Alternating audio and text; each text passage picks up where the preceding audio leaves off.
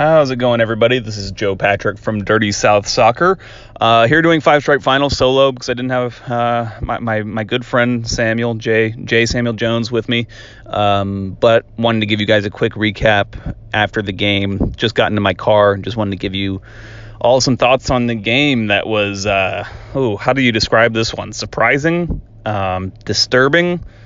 I don't know. There there are lots of words you could use, but it was not good. Um, Atlanta United lost, of course, 3 1 to, the Columbus Crew. This is now the second time they've lost to the Crew this season, so no points off off one of the worst teams in in the Eastern Conference in two games this season. Not good. Of course, they did beat the Crew in the U.S. Open Cup, which they Atlanta United obviously went on to go win, but um, not good to drop both of your league games against them. Not even get a point in either one. And this one was is tough. Um, I think for the biggest the biggest reason being is because of what I think everybody expected from this team uh, coming into this game. You know, Atlanta United players and Frank DeBoer had talked about how they were really in need of a break. They they needed to kind of um, get done with that stretch of matches that they had in August and July um, just to kind of refresh themselves both physically and mentally and uh, prepare themselves for the the run into the playoffs and then of course the playoffs themselves. And you know they just came out a mess. They looked flat. They looked disorganized. They looked slow uninspired. You know all those words probably apply to to what we saw. Um, and yeah it's just that's not what you expected. You expected a team you know considering how much they talked about needing the extra whatever, the extra juice. Um, you expected the team to come out and play with their hair on fire and, and kind of, you know, especially at Mercedes Benz Stadium, it's a place that Atlanta United has dominated opponents, and you figured they would just kind of steamroll a team like Columbus, who was coming in, who didn't have Will Trapp and Gyasi Zardes for most of the international break because they were obviously playing with the United States. So, you know, it just was one of those games where you thought everything was going in Atlanta United's way. And I'll be honest, I predicted. Uh, I didn't really do it publicly, but just in my head, I was thinking this game was going to be Atlanta would just steamroll them. I, you know, I thought it was one of those ones where Josef would score a brace probably, and Tito Villalba would come on and score a goal, um, you know, to make it like four nothing or four one or something. It was going to be one of those games, and uh, it quite clearly was not. Um, the post game stuff was actually it was somewhat interesting. That you know everybody was pretty pretty dejected. Um, Frank DeBoer talked about how the team actually had two really poor practice training sessions by his measure uh, this week, and so that was kind of a sign for him that something like this could be on the way. You know, he just said it wasn't it wasn't sharp. It wasn't the usual uh, sharpness that Atlanta United trains with. And it made me think of something that uh, Michael Parkhurst talked about earlier this season, where he said, you know, in Frank DeBoer's training sessions, they're very serious stuff. You know, it's not to more like you know I think along the lines of Tata where you know the team would kind of go out and we've all heard the stories about how they would kind of joke around and mess around on the training pitch. Of course they would you know they would do their serious stuff, but they, had plenty of time to um, to kind of yeah just play around and, and be kind of relaxed out on the training pitch. And under Frank DeBoer it's not that way. You know he wants crisp passes. He wants passes inch perfect.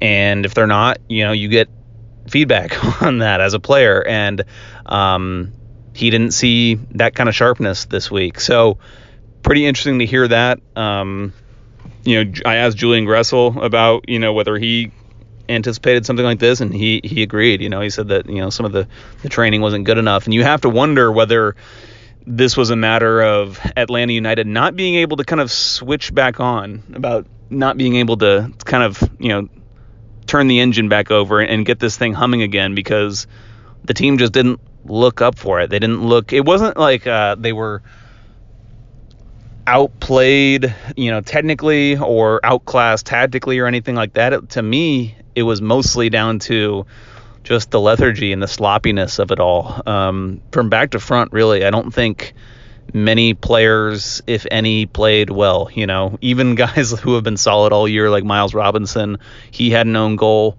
Florentin Pogba had by far his worst game in an Atlanta United shirt. Justin Meram, I would probably say the same thing. Um, Pity, Pity and Josef had some interplay that was decent. Josef, of course, scored his goal, but even then, I, I, think for me, the main issue with the team and those guys up front was that they could never really get the press working correctly because it, it all kind of goes back to what the the team is doing with the ball. And Frank DeBoer discussed this as well, just saying that the team was kind of rushing too much, trying to get the ball upfield too quickly. Um, and when they turned the ball over, then it left them exposed. It left them completely out of position, and Columbus was able to counter, and they showed that they were able to do that. They did it effectively in this game. And to me, you know, one of the things that um, really helped Atlanta United early in the season was Ezequiel Barco and his his influence in being able to um, control the game a little bit more and, and not and the, not letting the team get so um, open and out of hand and letting the game get out of hand. And I thought that he was really missed today. Emerson Hyndman came in for him in the starting lineup and did not really not did not impress at all. It was probably his worst game in Atlanta United shirt as well. He was honestly kind of anonymous. You didn't really notice much from him. Um, I think you know Julian Gressel. He he probably was one of the better players out there tonight. Um, but you know, there's only so much he can do, and it's not like he was flawless either. You know, everybody was kind of exposed, and when when every player is having an off night like that, to me that shows that there's something more fundamentally flawed with what was going on. And that was exactly what we talked about earlier with the team just being too open and just leaving themselves too exposed. They had to make too many sprints up and down the pitch. As the game wore on that really affected them. You could see that they were tired and you know the game just ended up setting up perfectly for Columbus. So um, yeah it was just a bad bad night all around one to forget in fact, they were even uh, already erasing the, the soccer lines as we were write, writing up our game stories uh, after after media. So, uh, of course, the Falcons play here tomorrow night, which uh, may have already happened by the time you listen to this podcast. But, um, anyways, I wanted to give you guys a quick recap on what went down and kind of the mood, the environment uh, after the game, what what everybody was saying. And so I've talked about, you know, we talked to Julian. He was one of the only ones in there. Um, the players had cleared out very, very quickly maybe quicker than I've ever seen before. I mean, it was pretty pretty somber place. Um, I, I'm trying to think back to some other notable, uh, you know, down dressing rooms. I, I, think the one that stands out for me the most is obviously when they were uh, eliminated from their season was was finished by by the Columbus Crew of all teams uh, in 2017. That was a really bad one. Tata was kind of on the on the edge of tears in his post game press conference, and everyone was just kind of sad because the season was over. But uh, after a regular season game, this one's probably one of the worst ones. Um, you know, like I said, everybody was just out of there by the time we got done with Frank DeBoer's press conference and we got in there. I think only Julian Gressel um, Franco Escobar, Pity, and Leandro Gonzalez Pirez were hanging out um, in the locker room. The, those were the only ones I saw. So, um, yeah, rough night, rough night for Atlanta United. Um, they will try to correct course against Cincinnati. Of course, you know Atlanta United has really struggled against teams toward the bottom of the table. We've already talked about the struggles that they've had against Columbus this season.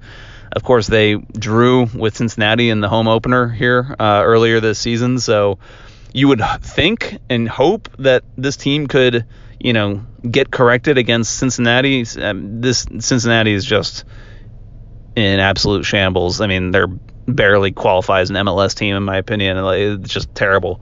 So, um, you would think they'd be able to go up there and do well, but you know, you never know. It's a weird venue they're going to play at, and obviously they've shown that they've struggled with this team before. But you know, I, I, I do think that this Atlanta United team is still a different beast from what we saw earlier this season. You know, a lot of what we saw tonight, honestly, was you know, we we've kind of noticed some of those same struggles earlier in the season. Talking about guys trying to move the ball forward too quickly, um, leaving the team exposed and open.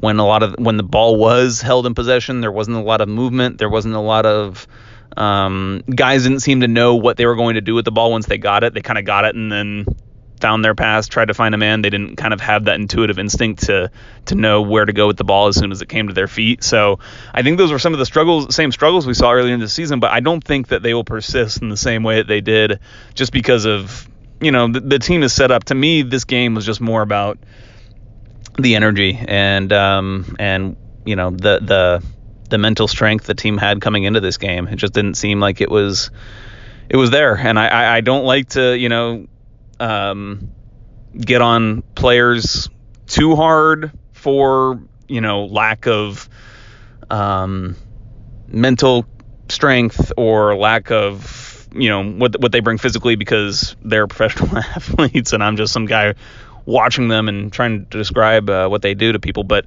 um, yeah, it was just one of those nights where they just didn't have it. So um, there you go.